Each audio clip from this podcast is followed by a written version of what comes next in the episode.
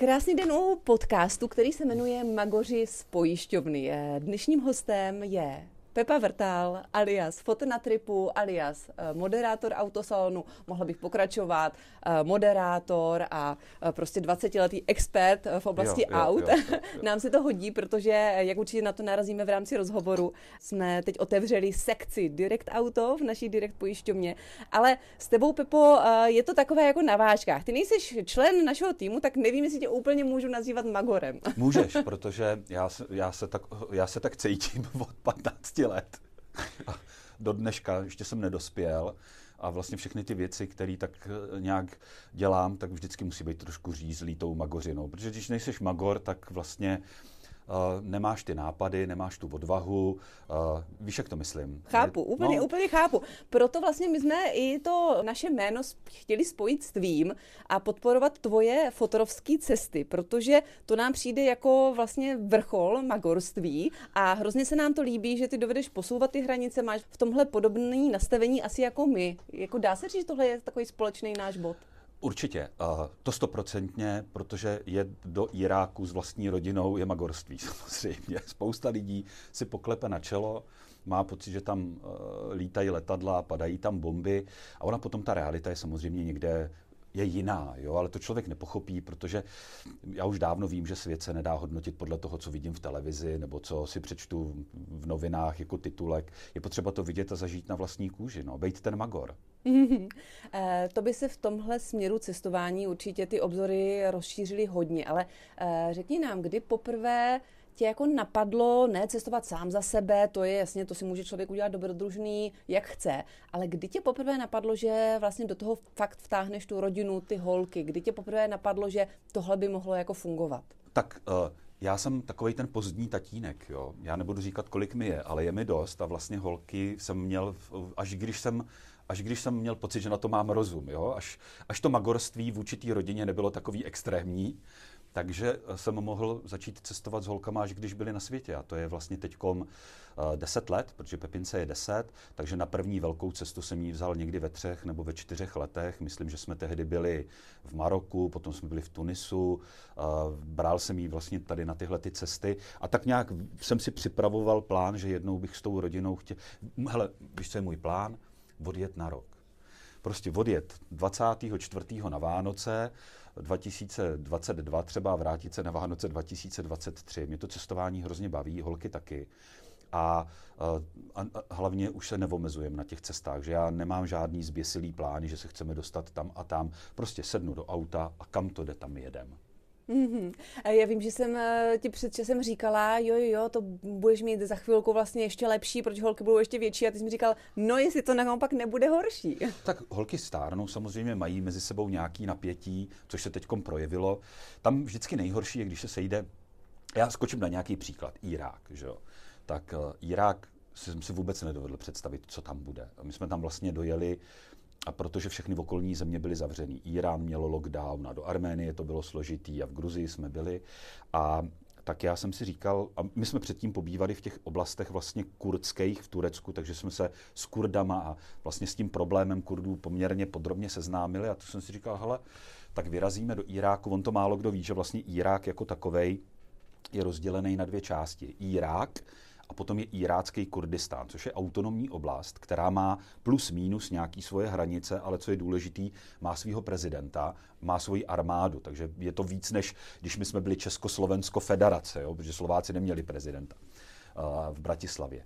A takže uh, my jsme si to vyhodnotili, tu bezpečnostní situaci, jeli jsme tam, ale samozřejmě pořád to nese rysy nějaký váleční zóny, pořád to nese rysy nějaký nestabilní eh, destinace a teď tam seš s tou rodinou. Jo? Takže všechny ty problémy, které ta rodina má, všechny ty uh, promlčený hádky, všechny takové ty věci, které tam někde bublají v podhoubí, tak tady najednou to tam jako vyšumí. Jo? To znamená i mezi těma holkama, a špatný hotel, mizerný jídlo, spadne pod tebou postel, děti hladoví, ehm, Klárka, paní Kolombová žena, co se mnou byla, se bála, protože prostě se tam bála, takže nebylo to jednoduchý. No. A ty holky samozřejmě potom jsou v nervu a, a táta to musí vyřešit. Fotr byl taky v nervu. Já jsem si právě na to chtěla zeptat. Eh, ono samozřejmě, eh, my jsme se viděli, než jste, než jste odjížděli, to člověk eh, očekává určitý napětí, jestli všechno klapne, jestli bude fungovat lednička, jestli má všechno tak, jak chce mít nachystaný, ať už na kempování nebo na cestování. Spadne to z tebe v momentě, kdy vyjedeš na cestu? Určitě, ale spadne to až po nějaký chvilce, protože většinou, ať však to znáš, jo, něco chceš připravit, vys, byl jsem na vaší konferenci, výborný, teda musím ji strašně pochválit. Děkuji. Byla děkuji. výborná, zdravím všechny makléře vaše. A nikdy to člověk nemá na 100% nachystaný. Vždycky je tam nějaká míra improvizace. Ne všechny věci se dají na 100% vyzkoušet. Dělá se to na poslední chvíli, ale teď je potřeba to táhnout do té poslední chvilky, nepolevit, nevykašlat se na to. A stejný je to s tou cestou. Takže my to máme nějak připravený, pak najednou je to auto v hromadě ale ono není vyzkoušený, takže my třeba týden dáváme tomu, než se naučíme pořádně rozkempovat, pořádně zakempovat a jak funguje kuchyně a vyspíme se a netlačí nás madrace a nemáme tady náhodou v něčem problém a utáhne to auto a jakou má spotřebu a kolik to budeš hrát AdBlue. Takže určitě týden trvá než vlastně se dostaneme do nějakého rytmu. A druhá věc je, ona spousta lidí si myslí, jo, Pepa si jel na cestu, to je bomba, direkt mu na to dal prachy, to je jako, to se mu to cestuje. To jo, jenomže on málo kdo ví, že my jsme tam měli za úkol natočit 10 dílů seriálu a to je 300 minut čistého střihu. To znamená v průměru natočit 3 minuty denně, ale už postříhaný. Na ty 3 minuty denně ty musíš natočit třeba 10 nebo 12 minut toho materiálu vůbec, aby bylo z čeho vybírat. A teď si vem, že z těch 100 dní my jsme 16 proseděli v autě, takže už to nebylo 100, ale už to bylo prostě jenom 82 no, a taky musíš jíst, spát, musíš se starat o děti, děti se museli učit, taky si člověk potřeboval odpočnout, takže my jsme opravdu každou volnou chvilku točili, editovali jsme materiál, posílali jsme ho do České republiky, odvysílali jsme já nevím, snad 70 rozhlasových spotů, který člověk musí že jo, natočit, postříhat, poslat do České republiky. Dělali jsme sociální sítě, takže ona ta cesta byla jako hezká. ale rozhodně, ale rozhodně zadarmo. rozhodně pracovní. Když si to vezmeš, tak tady je nějaký štáb, třeba tady je nějaká redaktorka v televizi Prima, která točí do zpráv a pro ní je to hlavní náplň, že natočí do zpráv minutu a půl reportáže jo, za den. A my jsme měli natočit tři minuty denně v podstatě, aby, a teď to musí zahrát, že jo, v tom, tom cestopise. Takže a do toho je plánování, koukání se na stránky všech různých ministerstev, jestli do té země vůbec můžeme vjet, jestli není zavřená, jestli tam je eh, covidový lockdown, nebo jestli nás mají rádi jako Čechy. Jo. Nebylo to jednoduché. Opravdu spousta času eh, byla taková, že v podstatě, já upřímně, víš, jak to dopadne? Já v podstatě to, kde jsme byli, uvidím až teď v televizi podobně jako ty, protože já jsem furt měl kameru v ruce. A krásný to bylo, když jsme letěli někde v balónu, v Kapadoky, eh, v Turecku, tak holky byly úplně vyrvaný a paní Kolombová to úplně slzela, jak se jí to líbilo. A pak jsme přistáli a ona se na mě úplně vážně podívala a říká, víš co, ty jsi hrozný. Já jsem říkal, co se stalo? Říká, tady všichni si dělali selfiečka, rozumíš, tady má tady ta paní vedle má od pána deset selfieček, děti vyfocený a ty jsi neudělal ani jedno. A já jsem říkal, no jo, broučku, ale já jsem měl na očích eh, brejle na čtení před, před sebou kameru a já jsem to celý ten let viděl z kamery. Já vůbec nevím, kde jsme byli. Já vůbec pomalu ani nevím, že jsme byli v balónu. Taková romantika, Taková že? romantika. A já samozřejmě teď už to vidím co jsme tam natočili v tom balónu, takže já jsem si ten let vlastně prožil až teď, jako ten první televizní divák, eh, ale to tak mají všichni, co točí nějaký dokumenty, že vlastně... Je to něco za něco, že? Je to něco za něco a je mezi tebou ta kamera, je mezi tebou vlastně vždycky to vědomí, že to není tvůj zážitek. Ty zprostředkováváš ten zážitek eh, pro někoho, eh, pro někoho jiného. To je to stejné, jako kdybyste si dělali pojistky sami pro sebe. Je to jo? tak, no. Děláte pojistky pro někoho jiného. Jo?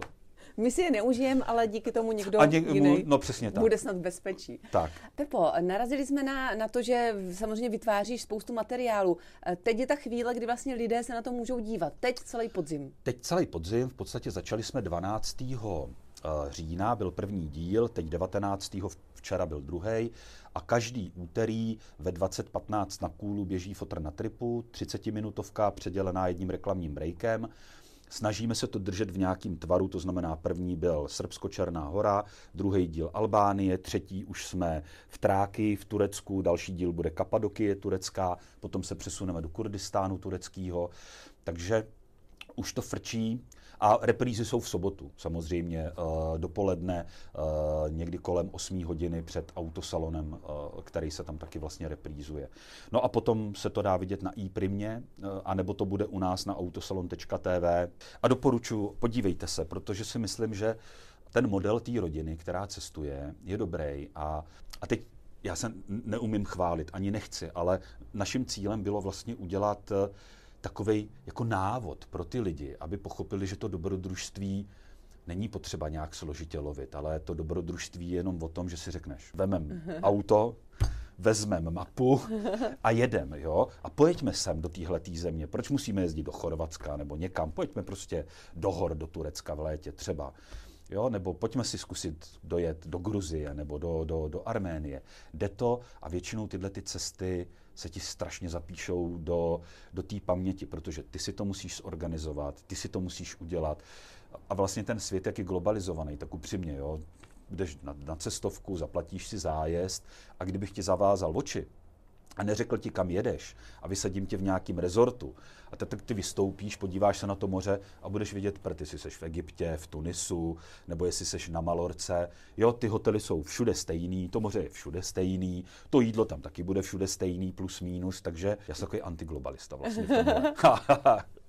Ale určitě to je fakt jako téma, který, eh, že cesta může být cíl, to je vlastně, že jo, lidi hledají, jak říkáš, dobrodružství někde, kde eh, ani není a pak obyčejné věci. Ve finále ty, eh, ty vlastně si dělal i seriál s fotrem po Česku? Taky, taky, taky, taky. Vlastně dobrodružství může být i v Česku. Dobrodružství může být i v Česku, to určitě. V- Vůbec ty, jak tak cestuju a pak se vrátíme do té České republiky zpátky, tak já vždycky říkám, bože, jak my se tady máme hezky. Jo, my, to je strašně důležité si uvědomit. My jako Česká republika, my nevíme, co máme. Zapomeňme teď na všechno, co se děje v politice, zapomeňme na prezidenty, politické strany, volby, ale v globále my se tady máme strašně dobře. Česká republika je do, na tom dobře ekonomicky, stabilně politicky, bezpečná země, výborný zdravotnictví a to si všechno uvědomíš, čím jakoby dál od té České republiky Se seš třeba v Iráku, jo. Třeba jsem moc rád, že ten rozdíl vidí i holky. Uh, že najednou i tu Českou republiku vidí uh, jinak než té televize, jinak než těma proklamacema těch politiků. Prostě vidí jako lidi, kteří se tady narodili, mají k té zemi nějaký vztah a má- máme se strašně dobře. Určitě tohle je jeden, jeden z těch eh, bodů toho rozhledu a jeden z těch jakoby dalších druhotných takových jako přidaných hodnot asi toho cestování s holkama, s dětma.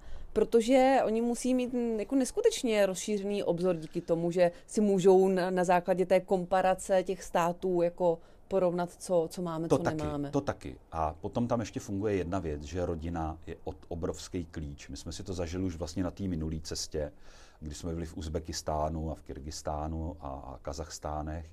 A v okamžiku, kdy z toho auta vypadne rodina a dvě malé děti, tak je to vlastně pro ty lidi v té zemi jako takový symbol toho, že ty se jim dáváš jakoby v šanc, nebo že jsi jim done, dovezl vlastně do té země to nejvzácnější. Uh, a ty země nejsou vždycky úplně jako happy a, a, a, a bezpečný. To znamená, když tam ty milice, uh, ty vojáci a ty policejní vojenské kontroly, které jsme potkávali, tak sice se třeba na to naše auto mračili a říkali si, tady jede nějaký nějaký buran z Evropy, rozumíš, co ten... A teď se stáhly ty okýnka a tam byly ty dvě holky, tak naprosto jakoby jiný pohled i od těch místních lidí uh, vlastně na, na ten tvůj trip, na tu tvoji cestu. Eh, Když se dneska uh, holek zeptáš, kde se jim nejvíc líbilo, tak uh, co myslíš, že by ti řekli? Já to se úplně bojím zeptat, prosím tě, jo. Uh, já si myslím, že ono to, v nich, uh, ono to v nich uzrává hodně ten zážitek. To je vždycky, ta cesta je intenzivní A já se přiznám, že jsem se jich ani zatím neptal. Dívám se, teď jak běží ty díly v té televizi, tak se dívám, jak reagují, co všechno si pamatujou a zeptám se jich tak, až se odvysílá po Vánocích. Myslím si, že poznali třeba hodně muslimský svět, poznali, jak tam ty lidi fungují, poznali zahalený ženy, poznali, byli rádi, že tatínek nepije každý večer pivo, protože tam alkohol nebyl, to byli šťastní, to říkali, že tady zůstaneme kvůli tomu díl. a Aha. Jo, takže zažili na vlastní kůži něco, co většina lidí zná jenom, jenom, uh, jenom z novin nebo, nebo z televize. Byli tam, jo. Uh, viděli ty zprávy večer v novinách, že někde Turci útočí na Irák a, a zahynuli tam nějací turisti a my jsme druhý den kolem toho jeli. Takže i, i, to, i, to, i to nebezpečí vnímají, museli prostě všechny tyhle ty věci do sebe nějakým způsobem uh, vstřebat. A kolikrát mi překvapí, jo? vypadne z nich nějaká věta, kterou, kterou bych od nich vůbec jako nečekal. Jo? Právě v souvislosti s tou cestou, s nějakým zážitkem, který na té cestě měli. E, když bys měl porovnat ty vaše dvě velké fotrovské cesty, no. jedna byla 2.19, druhá teda 2.21, kromě toho, že si pořád zvětšuješ auto, vylepšuješ, tak no. jaký ten tvůj pocit a jaký ty tvoje zkušenosti jsi třeba letos líp využil? Ty dvě cesty se nedají srovnat v jedné věci, že první byla svobodná, druhá byla prostě covidová. Jo? Ten covid ten svět strašně proměnil. Je, je úplně šílený, jak vlastně každá ta země má nějaký svoje pravidla, většinou nejednotný. Já jsem je, ty země jako rozdělil. Jo? Já mám takový žebříček, a tady to asi můžu říct, já mám ty země rozdělené na takzvaně připosraný země, který tu zemi zavřou, nepustí tam nikoho a, a cizinec není našinec a za všechno můžou ti turisty, kteří sem přijedou. A projeli jsme takovejma zeměma. Pak jsou to země takový jako vyčúraně biznisový, který z toho covidu mají biznis a uh, je úplně jedno, jestli má člověk očkování nebo ne. Je důležité, aby se na hranicích udělal za 35 dolarů PCR test, protože zrovna tam někde jeden Ferda z jedné politické strany se domluvil s někým a je to jako prima. Koupíme si nový auto potom, kluci, díky covidu. Třetí země jsou takový rádoby rozumný, který Eh, jako dovolí těm turistům jezdit, ale, ale některý jsou fakt na, hraně, na hraně úplně jako hygienického fašismu za mě, že třeba speciálně Arba, Arménie nebo Azerbajdžán, když jsem se díval, jaký mají podmínky vstupu, tak eh, třeba dělají PCR testy dětem od jednoho roku věku, to mi přijde jako zrůdnost. Mm. A ze sliznice, to znamená šťourat někam do nosu, takže to jsem zavrhl, takže ty jsem hnedka vyškrtl ze seznamu. No potom jsou to země rádoby rozumný, který tak nějak jako, tak jako my, nebo Němci, nebo Slováci, který to tak mění za pochodu. A pak jsou země, které byly úplně svobodné a řekl bych, že to byly covidový ráj a to byla Albánie. Tam se to vůbec neřešilo. Tam prostě žádný roušky, žádný omezení, covid neexistuje. Krásný. Mm-hmm. Ale je, je pravda, že ty to zmiňuješ, že no. fakt ten svět se si věci proměnil hrozně moc. Strašně. Je to hrozně. takhle i třeba po té bezpečnostní stránce? Ta první cesta, to byl punk. Jo. My jsme jeli a, a ukazovali jsme pasy na hranicích a taky jsme vlastně nevěděli, jak ta cesta bude probíhat. Tady to naše přání někam dojet limitoval ten covid a ty procedury na těch hranicích, anebo prostě podmínky vstupu. Vůbec se přestali vydávat víza. A bezpečnostně Hele, já mám takový příklad. Já jsem měl jít v pondělí teďkom uh, na CNN Prima News do, do pořadu 360 vlastně povídat o té cestě. A řekl jsem, hele, takový hezký večer, já půjdu pěšky. Já bydlím na Vinohradech, tak jsem šel prostě na Primu uh, dva kilometry pěšky. A teď jsem šel. A podotýkám, předtím jsem se pohyboval v iráckých a tureckých městech v noci sám a neměl jsem počit, pocit jako nějakého nebezpečí. A teď jsem šel tyjo, ono bylo 9 hodin večer, myslím, a teď jsem viděl na ulici nějaký vožralce, pak nějaký kluky, co kopali do popelnice, pak nějaký smažky v parku, pak někdo tahal s kleštěma prostě něco z ukradeného telefonu. A já jsem se normálně bál. Normálně jsem si říkal, tyjo, to je...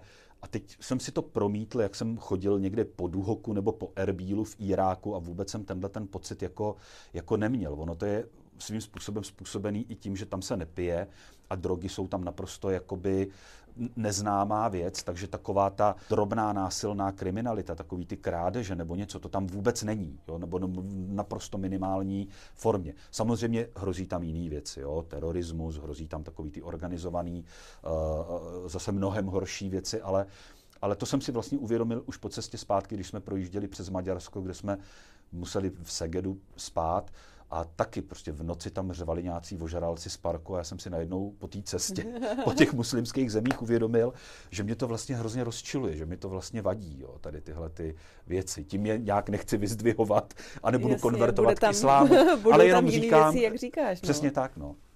Takže to bezpečnostní hledisko v těch zemích, uh, já vždycky říkám, že přes hubu můžeš dostat stejně dobře v Paříži, jako v Praze, anebo v, nebo prostě v Istanbulu. Jde o to jak se chováš, jak se pohybuješ a člověk musí jako dodržovat takový základní bezpečnostní věci. Prostě, když někam jdu, tak všichni ví, kam jdu. Nejdu do tmavé černé uličky. Když vidím před sebou nějakou skupinu lidí, tak se jí snažím vyhnout, protože to vždycky může hrozit nějakým jakoby průšvihem.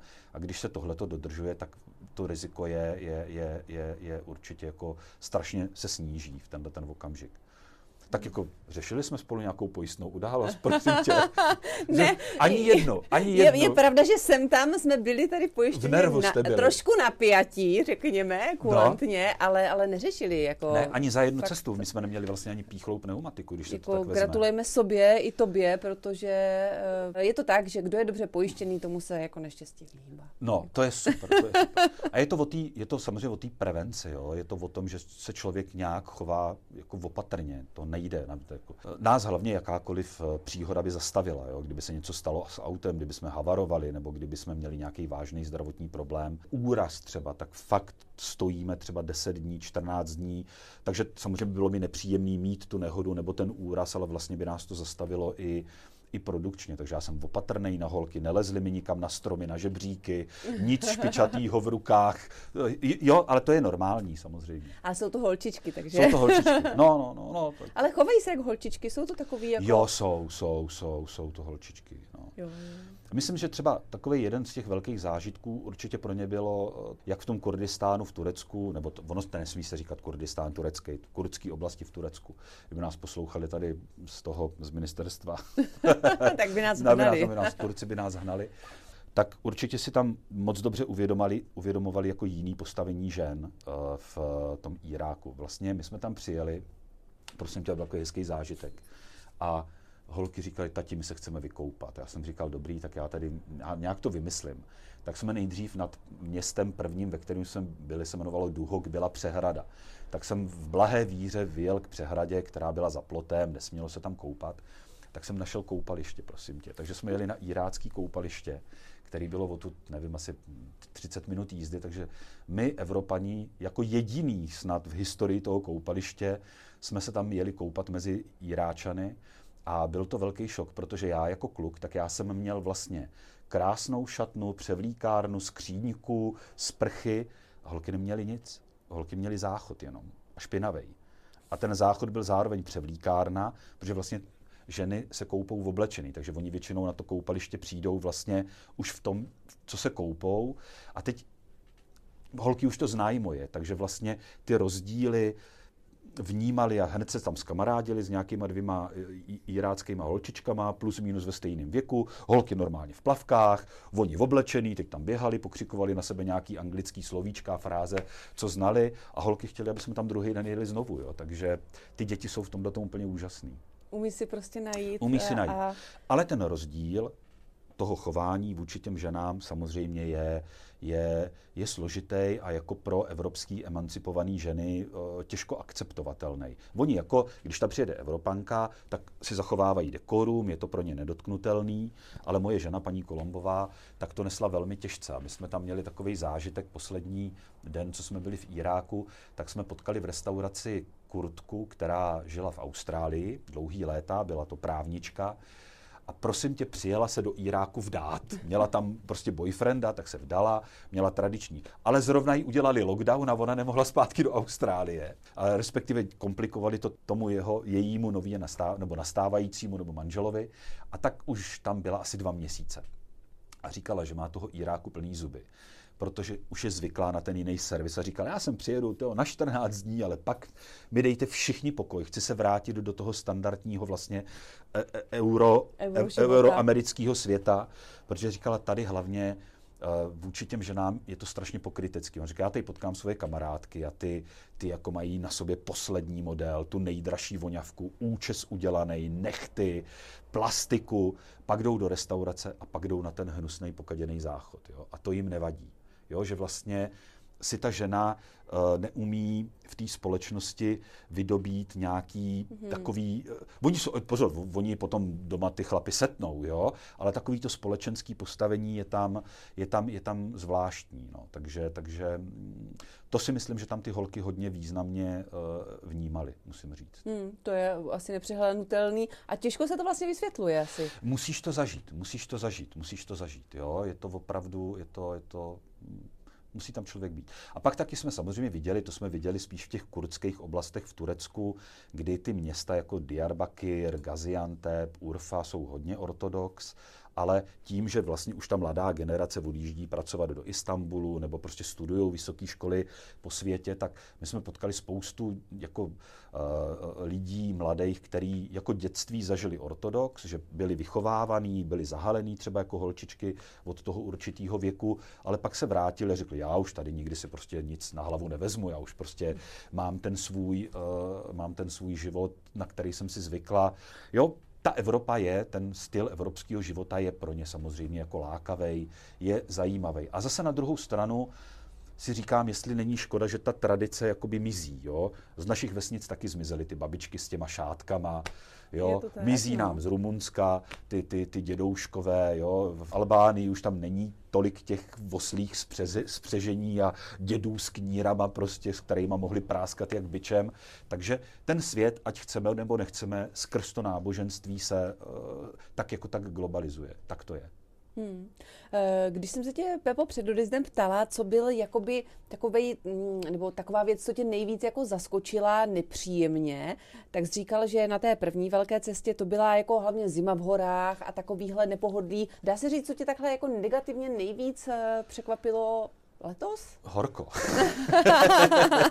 jo, protože opravdu, uh, když se pohybuješ v teplotách 43 ve stínu, tak to není úplně jednoduchý. Uh, a, a pozor, a nejseš u moře, jo? nejseš u vodičky, jo? kde se člověk spláchne, seš ve městě.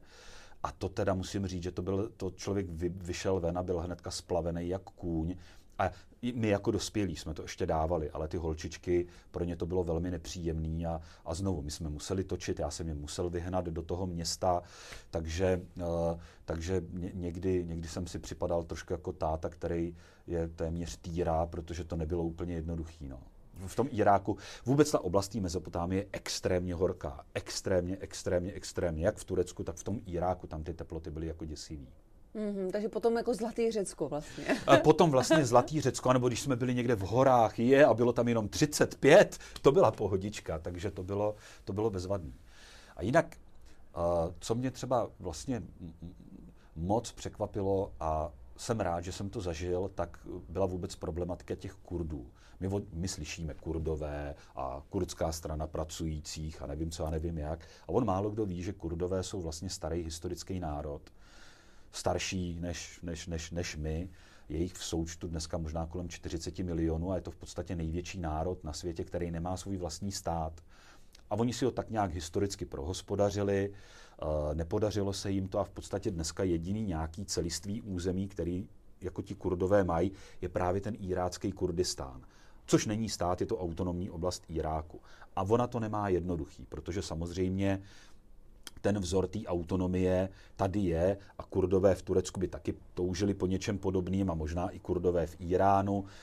Nemluvíme o kurdech v Sýrii samozřejmě, i když tam byla v souvislosti se Sýrií veliká migrační vlna, hodně těch syrských Kurdů v podstatě šlo do Turecka kvůli bezpečnosti, takže ty kurdské města jako Gaziantep, Diyarbakir, extrémně za posledních 6-7 let vlastně se rozrostly o, jako o stovku procent. Třeba dřív měli 400 tisíc, teď mají 800 díky té migrační vlně. To, to jsou zvláštní věci. A vlastně takový můj nejsilnější zážitek z té cesty v podstatě za, pro mě uh, byl právě v souvislosti s těma Kurdama a uh, ono to území je a vždycky bylo velmi nábožensky tolerantní, ten sever toho Iráku. Takže tam jsou, tam byly židovské komunity, do dneška tam jsou křesťanský kláštery, ale hlavně tam vždycky fungovala komunita jezídů.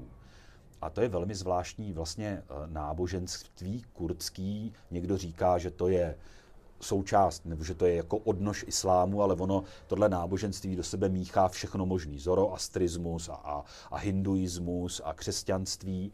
A ti jezídi, ono to je pokrevní náboženství. Ty se nemůžeš jako jezídkou stát, že ano, by si vzala jezída. Se Musíš se narodit. A uh, výklad toho náboženství je takový trošku nešťastný. A jezídi jsou vlastně jedna z nejvíc pronásledovaných náboženských komunit na světě. Říká se, že muslimové za 700 let vyvraždili skoro 30 milionů jezídů. Poslední pogromy prostě byly v 2013-15. Byly to šílené věci. A uh, my jsme právě navštívili svatý město jezídů, jmenuje se Lališ. A to bylo prostě fenomenální zážitek pro mě. To bylo jako super. To je město, kam musíš přijít bosa. Jo? První věc, sundat boty, musíš mít samozřejmě kalhoty, zahalená, ale bosá. Ve městě se chodí prostě bosky. A to město má neuvěřitelnou atmosféru, je architektonicky velmi zajímavý, adekvátně k tomu jezíckému náboženství. A my jsme tam strávili opravdu jako fantastický den a hrozně moc eh, rád na to vzpomínám. A teprve i tady, jak člověk pochopil Kurdy, tak pochopil ty jezídy, pochopil tu, eh, tu, tu problematiku této komunity, která není vůbec, eh, vůbec jednoduchá. Takže a to si taky myslím, že v těch holkách zůstalo. Víš, mm. prostě, že tam někde v té Makovici to mají. Cítí něco mezi nebem a zemí vlastně, že? Dá tak, se říct. Tak, tak, tak, určitě, stoprocentně. Když na těchto místech chceš natáčet, tak jak si tohle jako zjišťuješ, jestli tohle fakt nebude už za hranou Musíš třeba? být drzá. Jo, normálně točíme. Vemu kameru a točím, maximálně se usměju. Uh, největší problém je s dronem samozřejmě, protože uh, všichni říkají, ty tam vezeš drony, jo. jsme vezli dva dokonce, kdyby nám jeden spát, nebo kdyby... Já jsem jeden měl vždycky takhle vystrčený, uh, aby ho celníci objevili třeba, a kdyby nám ho zabavili, tak druhý byl schovaný ještě. Ale nes- v podstatě ty kontroly na těch hranicích byly minimální i, i do Iráku, takže i v Iráku jsme točili s dronem, jo, což jsem si vůbec na začátku nedovedl představit, ale má jsem vytahl dron a mydlil jsem to tam z dronu, takže máme i hezký dronový obrázky. V, v Zlališne, protože jezídi jsou hlídaný velmi, vlastně jakoby uh, pešmergou, to je ta mm-hmm. kurdská milice, aby se tam něco nestalo, takže tam to bylo obklíčený vojákama kolem, takže tam, tam jsem to fakt nepustil, tam ne. Aby ti ho nikdo nesestřelil. Ne? No, no, to si myslím, že tam bychom, to bychom se dostali do problému. I když oni byli tolerantní, si myslím. Eh, Pepo, o cestování asi bychom mohli mluvit ještě hodiny a hodiny. Já myslím, že se stejně k tomu naše slova ještě stočí, ale další věc, která v podstatě je s tebou hrozně spojená, i když já tě mám prostě zafixovanýho jako fotra na tripu, tak prostě ty jsi jako autař. Když se řekne Pepa Vrtal, tak asi kde jaký chlap, nechci to zase jako úplně plošně říkat, ale tak prostě jo, teď Pepa z autosalonu. Jo, jo, jo. jo. Kdy eh, ty vlastně s těma autama začal? Hele, to je taková složitá historka. Já jsem začal kdysi dávno v Brně na rádiu Krokodýl dělat testy aut pro, vlastně do rádia a shodou okolností majitel toho rádia měl nějaký podíl v místní regionální televizi, tak jsme se domluvili, že když to děláš do rádia, tak pojď to dělat i do té televize. Tak jsme začali dělat vlastně testy aut i do té regionální televize a potom někdy 2.5, 2.6, a už ani nevím kdy, už je to dávno, tak vlastně eh, Prima hledala novýho dodavatele eh, pořadu Autosalon, takže jsem do toho nějak naplul a vyráběli jsme ho a byl to takový styl, že tam byli jako moderátoři, tehdy tam byl Zdeněk Merunka a Petra Voláková a Michal Jagelka.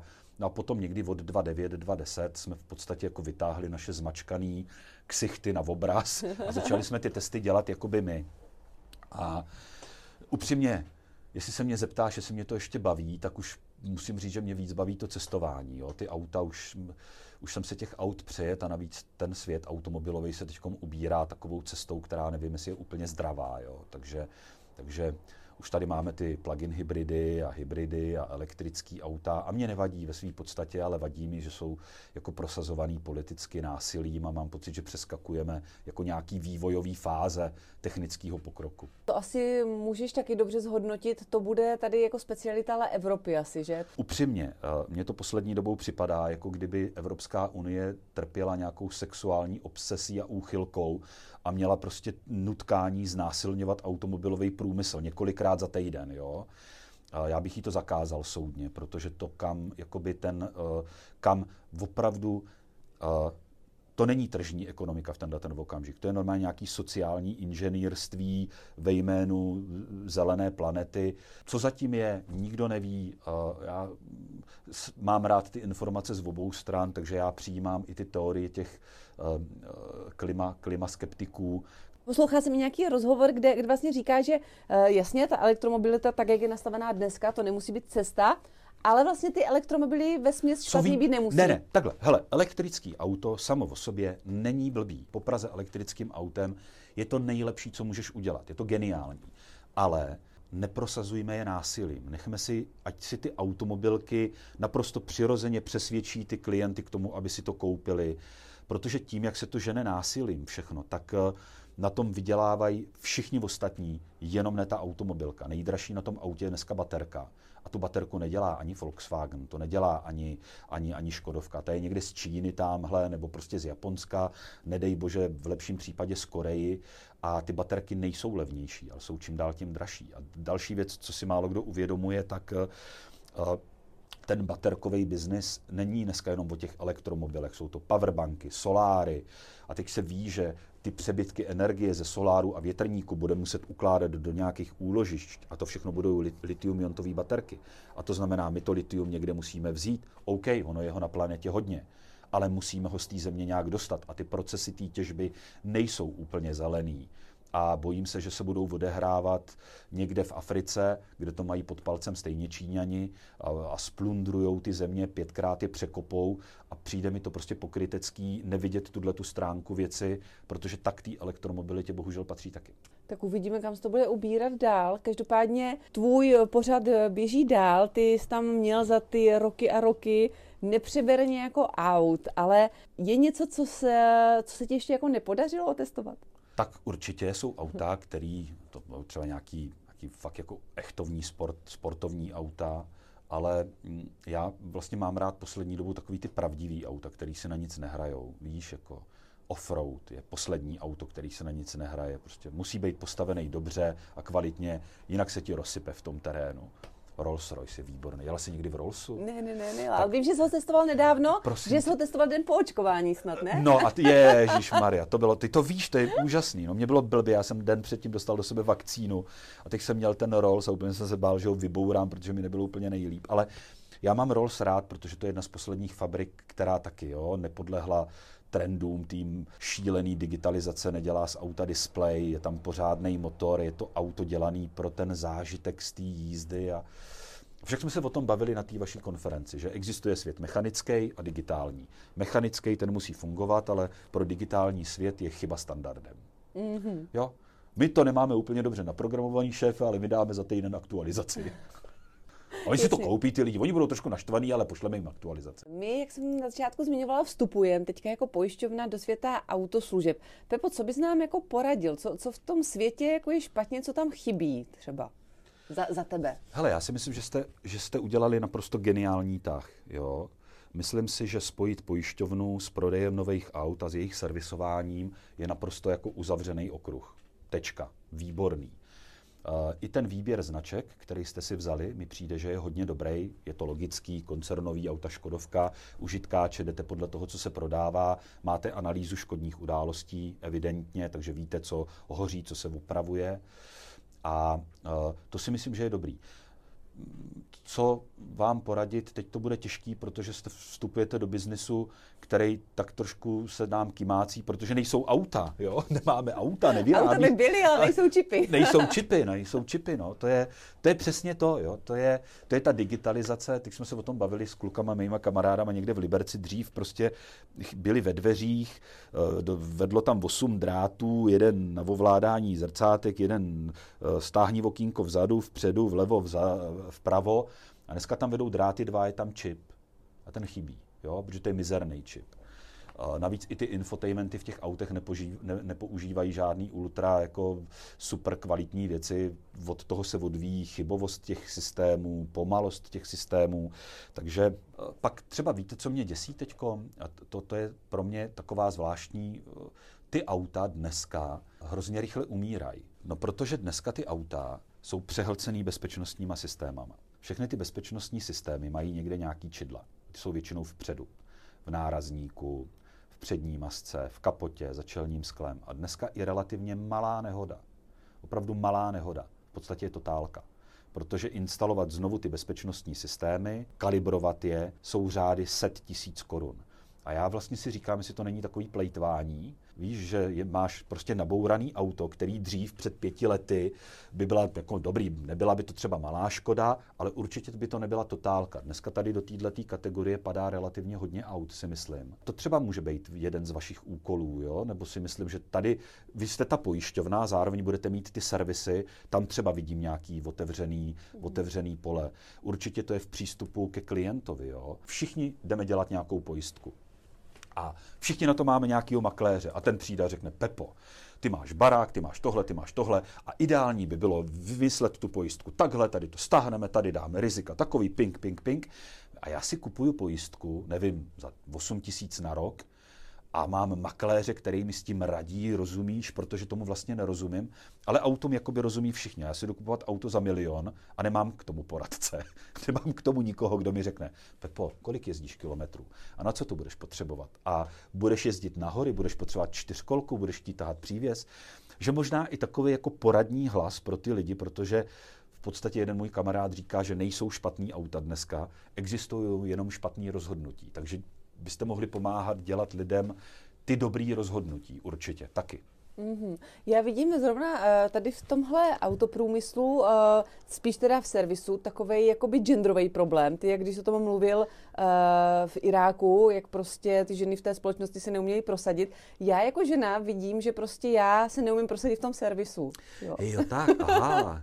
nevím, nevím, jestli už si ti na to někdo je to, někdy stěžoval. Ne, ale je, to, ono, je to pravda takový chlapský jako, prostředí. Je to vlastně. strašně chlapský prostředí. Jo. A jako pro mě je vlastně jít si nechat přezout gumy nebo kolej je vlastně frustrující jako zážitek. A to bych taky možná změnil, tady tohleto. No, takže Protože za mě upřímně, já potkávám čím dál tím víc žen, který se v autech orientují líp než chlapy a upřímně umí i líp jezdit kolikrát než chlapy, jo? takže to je, tam, tam tady vidím naprostou... Je to, je, je to jak říkáš. Je jako... to, tady vidím naprostou rovnoprávnost a to s těma servisama to je jako... Tam, tam, tam, tam, bych, necítím, tam no. bych to taky zkusil teda trošku jako Takže my spolu tady vymyslíme velké věci, ale možná přece jenom, jak jsem slíbila, pojďme uh, zakončit náš rozhovor zase tím cestováním, protože ty jsi sice říkal, že jako rozhodnout se a jet, to jo, ale nějaký plánování tam být musí a tvůj teda plán je, nebo vize, přání, odjet na rok, kdy takovou cestu eh, chceš uskutečnit, nebo jakoby v jakém horizontu zase odjedete? hele, je to těžký, já to říkám na rovinu. Uh, v podstatě já jsem spojený ještě s autosalonem a ono je těžký odjet na nějakou delší dobu, když vlastně jakoby ta televize mě eh, tak trošku chce, abych v tom autosalonu byl a já tak trošku vím, že já už v něm úplně do budoucna nechci být. Už, už opravdu těch aut mám, nechci říkat plný zuby, vůbec ne, ale já tam rád natočím auto, ale víš co, natočím nějaký auto, třeba v Iránu si tam půjčím nějaký, nějakýho tam licenčního Peugeota a natočím a pošlu to do České republiky. To by mě asi bavilo. A, a to cestování je pro mě teď jako alfa a omega. Hrozně mě to baví. E, je to i o té svobodě, že autosalon jako takové je v podstatě velká parta lidí. Je to o tom, že tam je třeba 20-30 lidí, kteří ho dělají, je to evident, je to i hodně peněz, který se do toho pořadu musí dát, aby vůbec vznikl. A tady ten vlastně fotr, tak jsem já, je to paní Kolombová, jsou to dvě holky a my jedem. A nemáme žádného kameramana, nejede s náma žádný doprovodný auto, takže jsme vlastně jako familie, zároveň jako produkční firma, zároveň jako kameramani a potom, když přijedeme, tak já komunikuju s jedním střihačem, který to stříhá a s kterým to dáváme dohromady a s jedním dramaturgem na televizi Prima, jo, kde si tak jako vždycky řekneme, tohle udělej jinak, a říkám, ne, to rozhodně neudělám, ano, vlastně nemusím, no. jo, tak si to vyříkáme, chlapsky, dáme si pivko, ono to nějak dopadne a to, to mě baví. Takže já určitě, můj plán je, když ne, na konci příštího roku, to znamená 2022, tak do 2023 chci odjet.